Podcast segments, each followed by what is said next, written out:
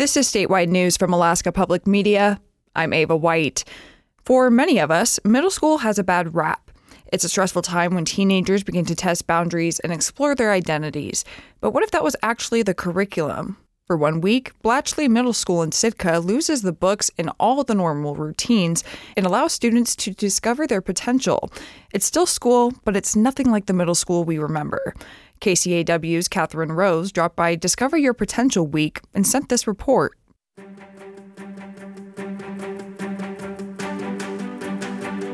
It's a Thursday morning in the Blatchley Middle School home economics room, and about 15 middle schoolers are buzzing around the room, three to a station, decorating cakes.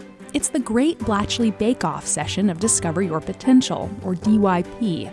And while the students aren't baking in an English garden, their energy is the same as the contestants on the popular TV show eager, positive, and scrambling. All right, you guys, we are less than one hour out. 50 minutes. One hour out. Language arts teacher Brock Vowell might be Blatchley's equivalent to Paul Hollywood today, but he says kids don't have to have baking experience to be in his class. Um, so it's really, you know, uh, I give them like a variety of cakes to choose from because we have a bunch of different experience levels here, and so they kind of choose their own cake and they collaborate with their team to to kind of make a design that fits a specific theme that they kind of voted on. At the end of the week, a group of teachers judge the students' baking creations and award prizes to the winners. Last year's reigning champion, Tegan Woodcock, is rolling out a big swatch of fondant onto a counter. Well, we're using a fantasy theme, so we've also made a bunch of roses, and we're going to try and do like a white cover up with uh, roses on it. At another station, newcomer Jake Carlos is making decorations for his team's Rapunzel cake, rolling fondant between his fingers with green food coloring. Uh, this is fondant. I'm trying to make it look like a tree. Carlos hasn't done much baking before this class, but he can cook. I, coo- I cook. I cook sometimes. I make cereal, um, hot pockets. I, I, I cook rice, and um, I like eating eggs.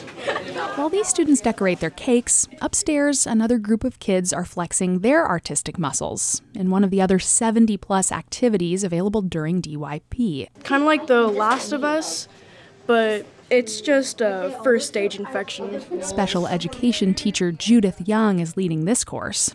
Sitting at her desk, which is covered with tiny takeout sauce cups filled with fake blood, she explains what teachers hope students will gain from DYP.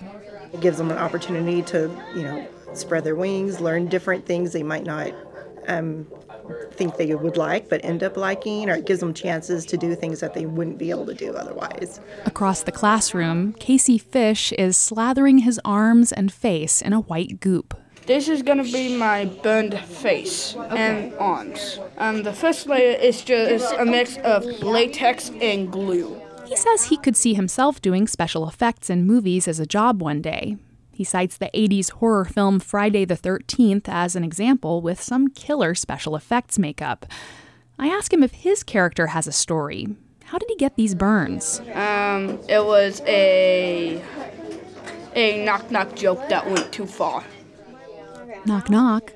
Sorry, no way are we going to reveal humor so spicy it set the joke teller ablaze.